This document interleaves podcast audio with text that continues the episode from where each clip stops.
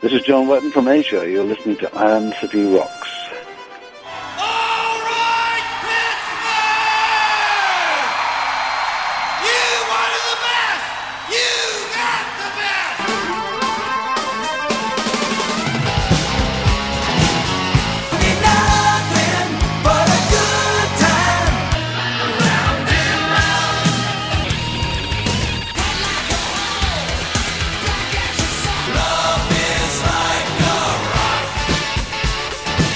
Hello and welcome to episode 63 of the Iron City Rocks podcast. I'm your host, John.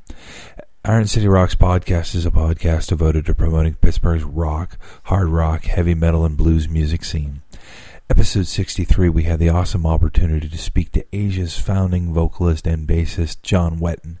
Asia will be coming to the Carnegie Library on August 12th, which is this Sunday night, to play a special show uh, the original lineup, so you're really getting a, a great version of Asia, not a watered down version whatsoever. So, John Wetton was uh, available to speak to, and Eric uh, from our team got a chance to talk to him earlier this week. So, to get you in the mood for some Asia, I'm going to play a little Heat of the Moment, followed by Don't Cry, and then we'll get into the interview with Eric and John.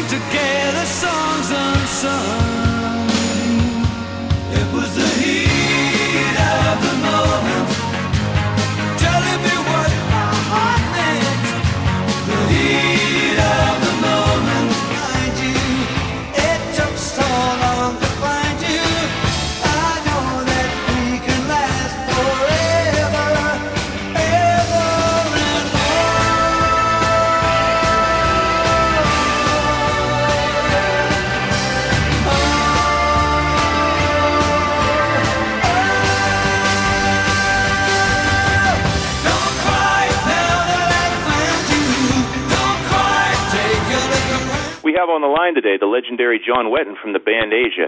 It is our honor to talk to John. He has a storied career that spans nearly uh, 40 years, and uh, it's great to have you on the line, John. Thanks for coming on. Thanks, Eric. Um, yeah, good, good to be here. Yeah. Yes, um, there's uh, there, there's a lot going on. I know with Asia, the tour's going well, and uh, so we thank you for taking time out of your busy schedule, and My uh, wanted to catch up with you. Yeah, good. My pleasure. Yes. Uh, we were uh, actually. I'm in New York City at the moment. We just played in uh, New Jersey last night. Uh, we're sort of completing the Eastern Seaboard before we move across into the uh, the next phase, uh, which will be Cleveland, Pittsburgh, Buffalo, um, and then we move even further west, and then we end up on the west coast uh, beginning of September. We end up in Seattle, in fact, uh, beginning of September. So it's a fairly comprehensive nationwide tour, um, and it's the first one that we've done uh, as a summer tour, which is which is great. You know, uh, it's a tough, uh, it's a tough market out there at the moment. I can tell you that. We're being very realistic about it. Lots of people are cancelling, and it's a you know it's, it's a it's a tough time to tour, but we're we're really having a good time. That's great. Yeah, now you've you've been doing music for a long time, and um, I'd like Yeah. to talk a little bit about your your musical history. And um, so, um, like, what what got you started in music, and uh, also into the bass guitar? Um, well, yeah, the bass guitar is a bit of a prop, really, because I um, my my brother is a church organist and choir master, and always has been, and he always aspired to do that, even when we were children. Uh, and so he was busy practicing organ music at home, and so uh, I, I grew up in an atmosphere where you know that that kind of music was very chordal, very melodic music was floating around the house all the time, and um, my brother would ask me because he was practicing organ parts on the piano, he'd get me to play the bass pedal parts. So I got to see the relationship between the bass part within the chord and its relationship with the melody line. Uh, so it gave me a fairly good understanding of, of music. I mean, uh, that sounds that sounds quite trite to to to put it that simply, but um, it, over a period of years, it gave me a very good understanding of what the basis of music was. Um, when I got to the age of about 11 or 12, I realized that I was never going to be as good as him uh, at this uh, at that kind of music. So I kind of uh, I was listening to the radio a lot more, and guys that I knew were, were forming guitar bands, and so uh, I kind of drifted into that and away from the keyboard and into the guitar. But I took what I'd learned with it. That was kind of the, the, the stuff that was in my heart was the English church music and and leanings towards classical music, which has never left me, and that's really what I took into uh, into music. Um, bass guitar, yeah, as I said, it was it was kind of a prop. It was uh, if you sang, it was a lot easier to play bass than it was to to play guitar at the same time. But for me, it formed an integral part of the the, the musical um, the musical story of a song, if you like, which is it, it, for me is totally the relationship between the bass part and the melody part within the chord that's being played at that time. So uh, my fascination is with with chordal music, um, and has been from the beginning, and is to this day. If I, you can usually tell a chorus that I've written because the the the melody line will be either in parallel to the bass part or it'll be in counterpoint to the bass part. Um, and even with something from King Crimson like Easy Money, the chorus of Easy Money is is just a, a parallel vocal and bass um, um, uh, formation. And you take that to 1982, you can see it in Heat of the Moment and you take it up to our latest album, Omega, it's, it's there as well. So it's something that's never really left me. When I joined Asia, when actually when I formed Asia with, with Steve Howe, um, I, the person that was mooted for our keyboard player, Jeff Downes, uh, I realized the day that I met him that he came from exactly the same background. Hmm. So the reason why our songs kind of mesh so well is because we come from that same school, basically. So if he writes a chorus or I write a, um, a verse, or vice versa, if I write the chorus and he writes the verse, and there's a, fairly good chance that they will they will fit together. You make so a good that, team. That's how that's how our, our musical understanding was formed, um, and it, it goes back to really to both of our childhoods. And that's that's that's very different than what a lot of people say. You know, a lot of people say, "Well, boy, I grew up listening to R and B, or I listened grew up Yeah. listening to the Beatles, or or whatever." And, and and I'm sure you did that too. But I mean, but Yeah, I did. definitely Yeah, but it wasn't until it wasn't until the Beach Boys and the Beatles came along that suddenly I realised that that you could apply that kind of knowledge to um, to to rock music. right. Um, because, but I never forget it. The, Beat, the Beatles came along and they showed me that you didn't have to have some kind of, excuse my word, but an asshole at the front, surrounded by musicians playing instruments. You Right. could actually have the writers, singers playing their instruments too. Okay, no one ever thought of that before, you know. Sure. Um, but and there was a kind of competition between the Beatles and the Beach Boys at that time to see who could orchestrate, who could come up with the most daring melodic sort of forays.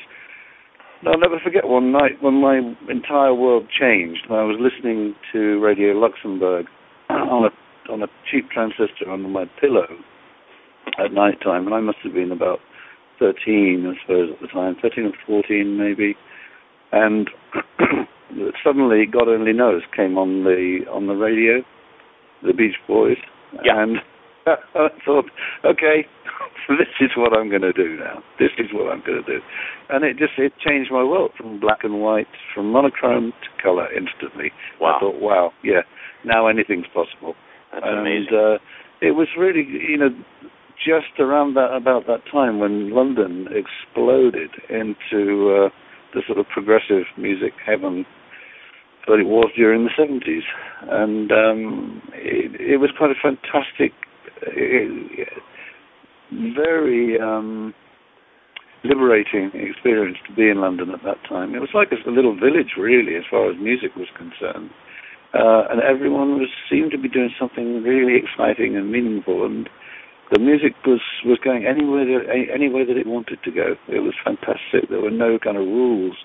You could you could have um, I mean you could go to the Marquee, for instance, and you could see King Crimson, Jethro Tull, the Nice, all in one week for about you know fifty cents. You know, uh, and, and on Sunday they'd be the average white band, and you know it was all kind of mixed up, and uh, it was lovely. It was just a just a huge kind of musical festival all the time. It was a great great time to be in London at, at that time, and of course a lot of really good bands came out of that out out of that experience. You know, the um, even some of them are still around today. Sure. Um, but the one that came out that uh, came from the same town as I did was King Crimson. And Right. there was always there was always going to be some kind of uh, opportunity that I was going to work with them because uh, I'd known Robert Fripp since I was 15 years old, and um, we had a kind of understanding. And uh, he'd asked me to join King Crimson in 1970, and I.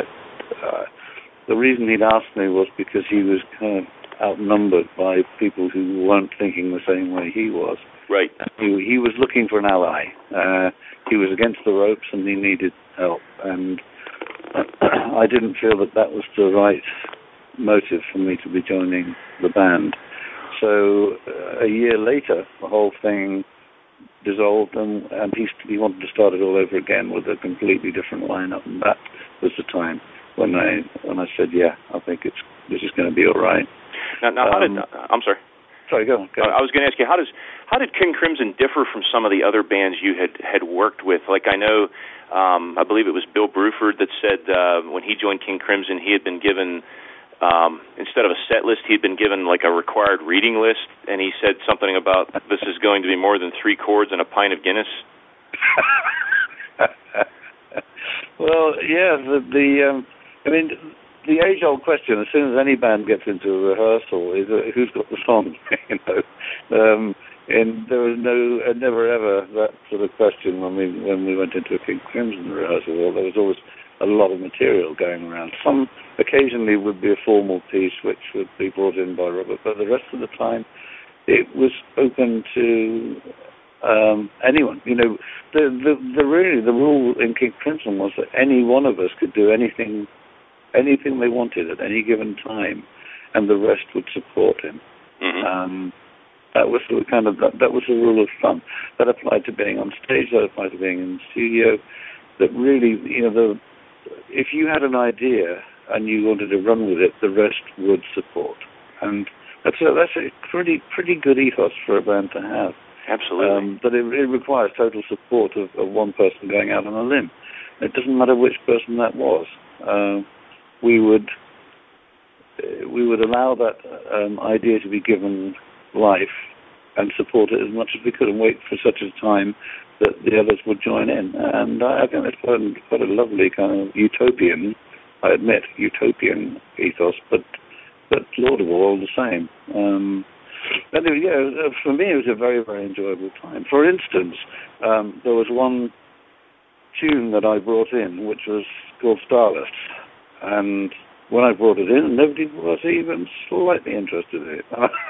I was quite sort of crestfallen because I thought this is not this is not the way that we'd agreed it, you know. But anyway, I put it in my back pocket, and uh, I wasn't too upset about it. And then a year later, a year later, we were in rehearsal, and I think it was Bill Bruford, it might have been Robert Fripp, but someone said, that that song that you had last year, um, why don't we just have a look at that again? I it, I mean, so I said, you mean this one called Starless, you know, and they said, oh yeah, that's great, that's great. Let's work on that. well, I pulled it out last year, and nobody wanted to know about it. Anyway, so that's how come Starless came to be the, on the album after Starless and Bible Black. It was intended to be the title track of Starless and Bible Black, but in fact you'll find it on Red. Um, oh, okay. that's that's that's the kind of thing that, that would happen uh, every day with King Crimson. You know, it was uh, it was not predictable. Put it that way. Right. Is um is that part of the, Organized chaos, I would believe it has been called many times. right? And is that sort of the reason? I, I guess that's one of the reasons why the King Crimson existence was was and probably well probably not anymore, but was sort of tumultuous. Yeah, I, I mean, on stage we had um, a set which was 50% improvised. You could do it, the, the same ethos applied. You could do anything you want at any given time, and the rest would support.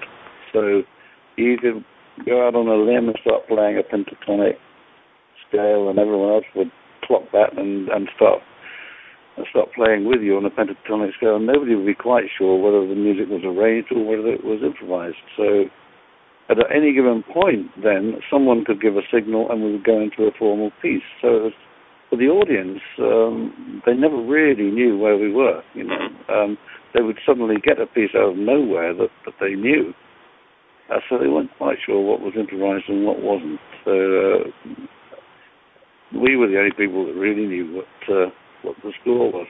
But um, you wouldn't be allowed to do that these days. I'm pretty sure that an audience wouldn't endure that kind of stuff. No, not um, not anymore. People's tastes have changed. They want the hits these days, don't they? Right. Yeah. Pretty much. Uh, Unfortunately, that's the way things have gone. Yes, it's true.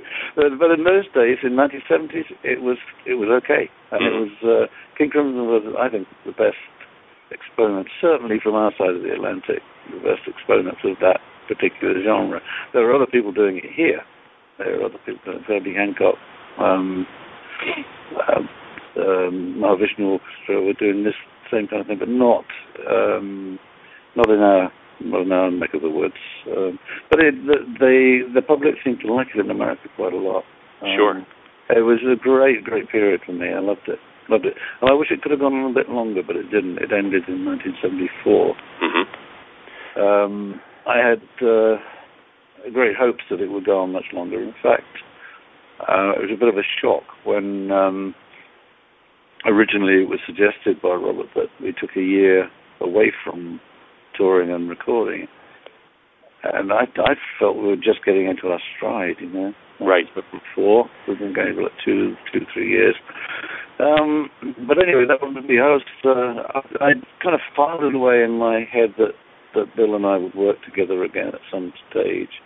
Uh, but in the meantime, I just took on um, paying gigs, which is what you know what one has to do when one when one's not working in one's ideal band. Um, I worked with Roxy Music, I kind of fell into that. I worked with Uriah Heep, um, Wishbone Ash, uh, and then when the time was right, we uh, Bill and I formed UK, which was supposed to be um, a kind of extension of where we'd left off with King Crimson. Uh, Bill brought in the person that he most wanted to work with, which was Allan Holdsworth, and I brought in Eddie Jobson from my experience with Roxy Music, and that's how UK was born. Um, but uh, yeah, it was never the same because we'd moved on, and the industry had moved on as well, and and the audience had moved on. It was a totally different time. Punk had happened, right? Know, new wave had happened, and uh, at that time, punk was saying, "Well, it's the death of, of bands like Genesis and uh, and King Crimson and Yes and Pink Floyd." Sure, it wasn't. It wasn't by any means. Those yeah. bands went from strength to strength. The antithesis uh, of what you were doing. Yeah, but uh, it did. It affected the way that audiences perceived um, music, and the industry grew up a big, uh, took a big jump into. As soon as uh, as soon as music started to be associated with film, some bright spark realized that you could sell lots more records if you had that uh, precious single on a uh, on a movie. Right. So then, when that happened, mov- uh, movies took record sales into the stratosphere. Suddenly, it was no good to sell 30,000 records like King Crimson had done. You had to sell 3 million. And, uh, or you get cut from the label. That's what you were competing against, you know. Right.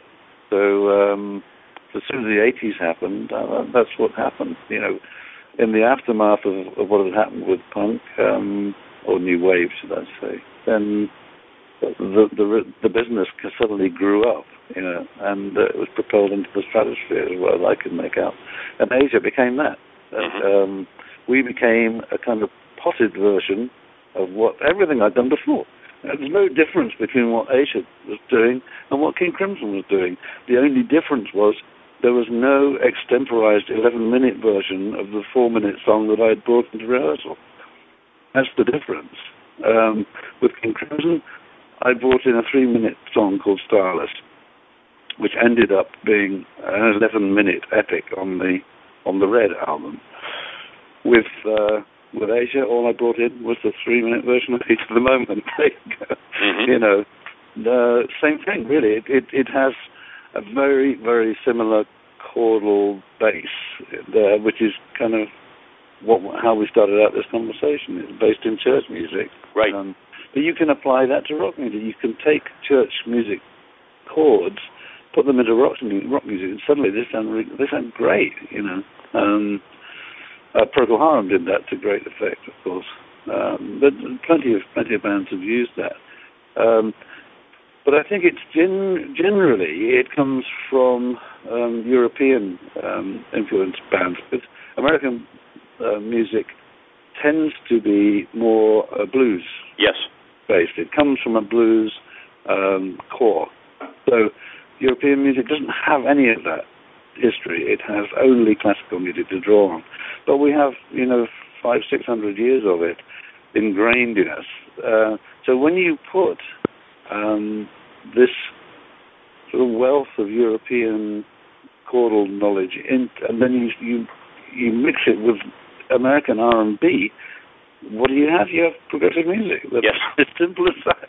It's the next Simple as that. logical step. Yes. Yeah, that's it. You know, you take you take something that really would be nice and and, and melodic and and um, and, kind of pastoral, but you put um, rhythm with that, and suddenly it takes on a life of its own, and it becomes quite exciting. That gives you yes, that gives you Genesis, that gives you King Crimson, basically. You know, um, I think it's uh, well, that that's that's how I see it anyway. I, I I think that geographically we were lucky to be influenced so much by American music because you take you go to France or Germany, they're not they at that time around about the 60s they didn't have that much influence from America because of the common language. We we get lots and lots of American influence in in the UK. Um, but we also get bombarded with stuff from Europe as well. So we were right in the middle. Get the best of both. And I think that that, that it, it does explain that sort of explosion of music from London in, in the the early 70s, late 60s, early 70s. It was all kind of drawing on all of those influences from the east and from the west for us. Um, so uh, thankfully, I was plonked right in the middle of it. Um, but as I say, it, it's the the chordal bass that gave Heat of the Moment, Only Time Will Tell, it, their lives are the same. It's the same chordal bass that gave you Starless and uh, plenty of that 70s stuff. hmm Yeah. Now, now, as far as um, the actual formation of Asia and uh, the way it worked in the '80s and all that, can you talk about that a little bit? Just what, what type of Sure, experience that was Yeah. and everything. well, it started out with um, I had a uh, um, very strong relationship with a, with a, an A and R man from Atlantic Records called John Kalodner, and he always wanted to do something with me.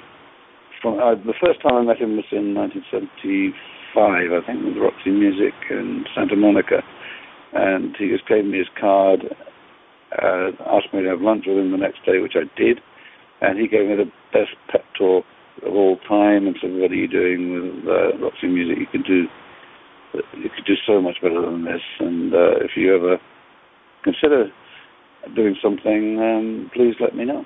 Mhm. And he would he encouraged me at every corner. He was very very very good. Um, uh, would would uh, send new records coming out and stuff over to me and. Uh, was kind of grooming me, I suppose. Um, so the next thing that I did was that I took to him was was UK, and he he said, "Yeah, I like it, but I don't like it. It's it's kind of nearly there, but it's not there." So he passed on it, and we went. We ended up ended up going to Polygram with UK. Um, however, about three years later, uh, in 1981, um, when I said that, that I was thinking of working with Steve Howe, and that we um, that we had a a certain drummer that was interested in joining our ranks, which was Carl Palmer, and uh, suddenly he started uh, who started paying attention a bit more, and um, that's how that, that's how Asia came about. Really, the the the band coming together was incredibly organic.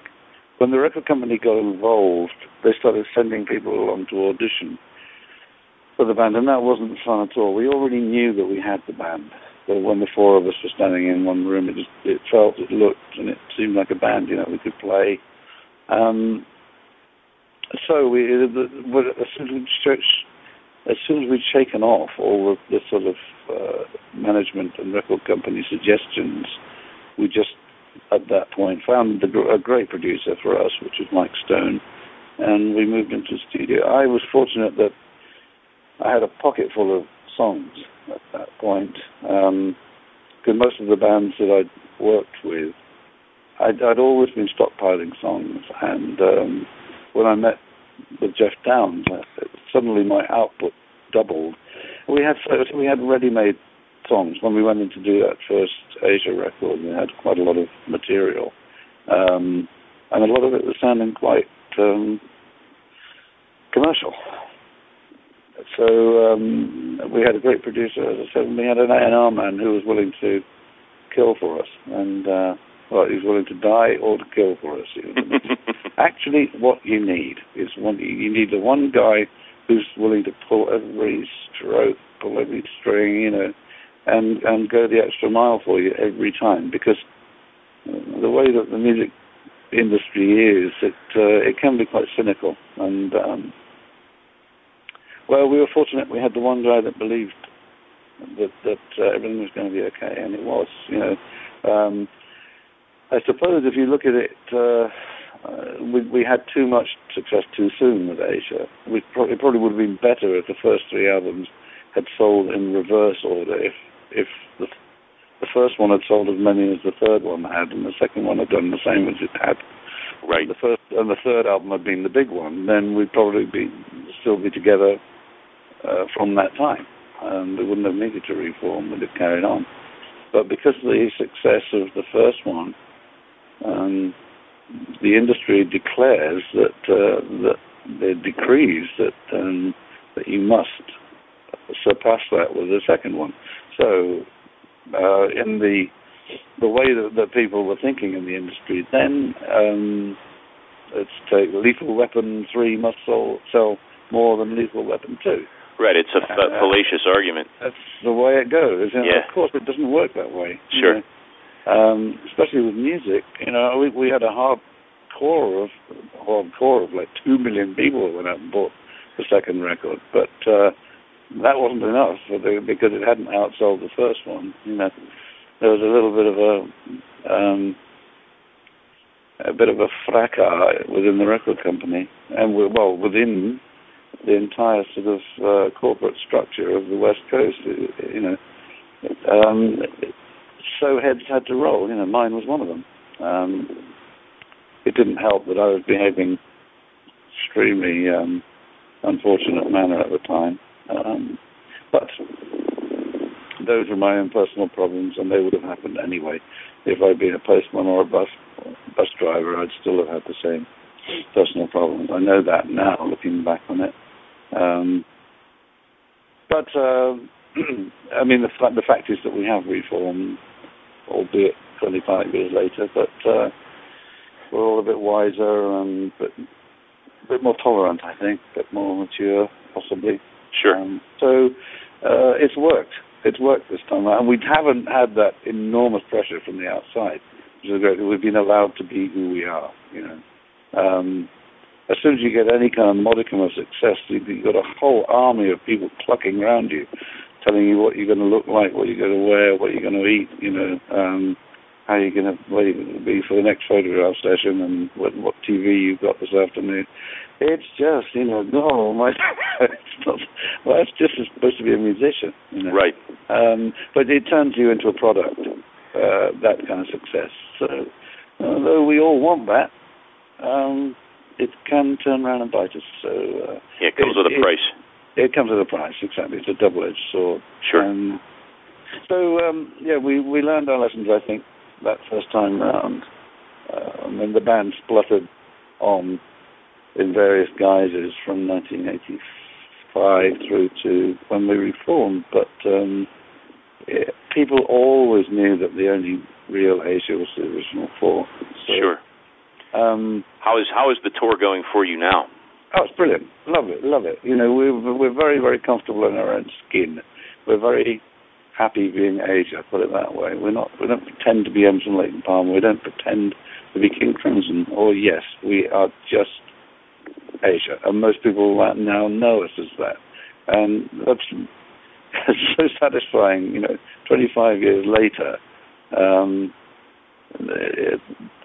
because we always I mean, there was a period when when the first album was selling out of the box, you know, there was a period, and the second album was coming out in 1982, 83, when we sort of dwarfed what, what our predecessors had done.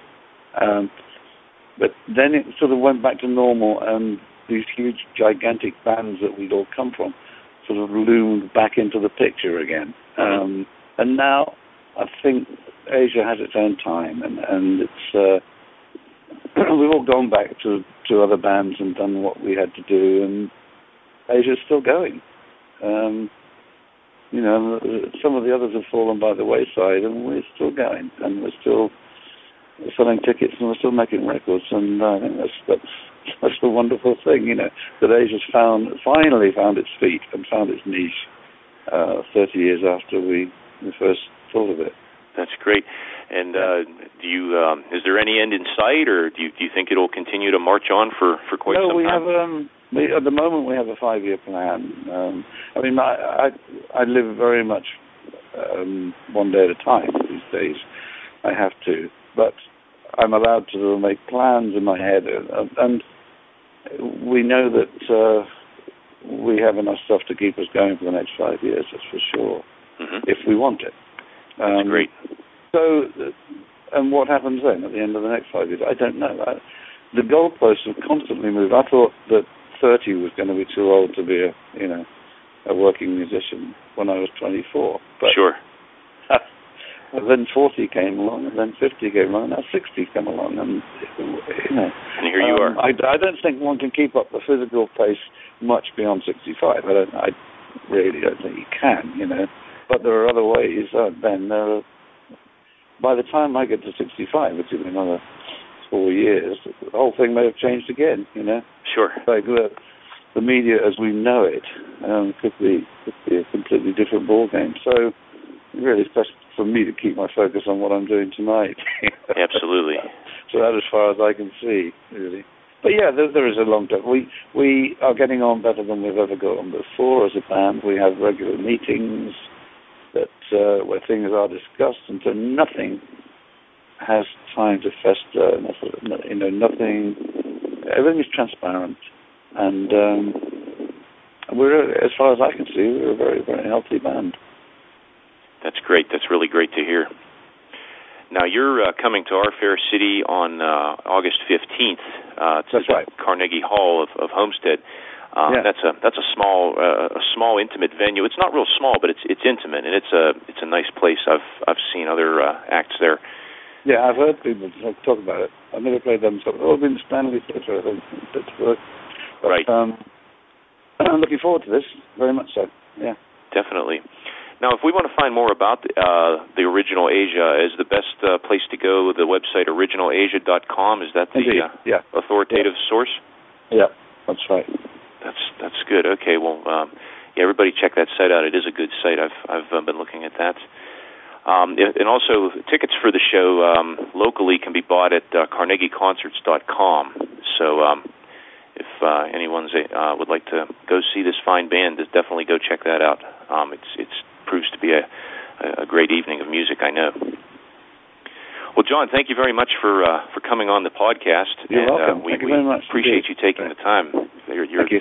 This is definitely an interesting interview, and uh, I uh, I love to uh, hear you talk about your career, and definitely totally enjoy your music. Good. Thank you very much indeed. It's Thank you. pleasure. Yeah.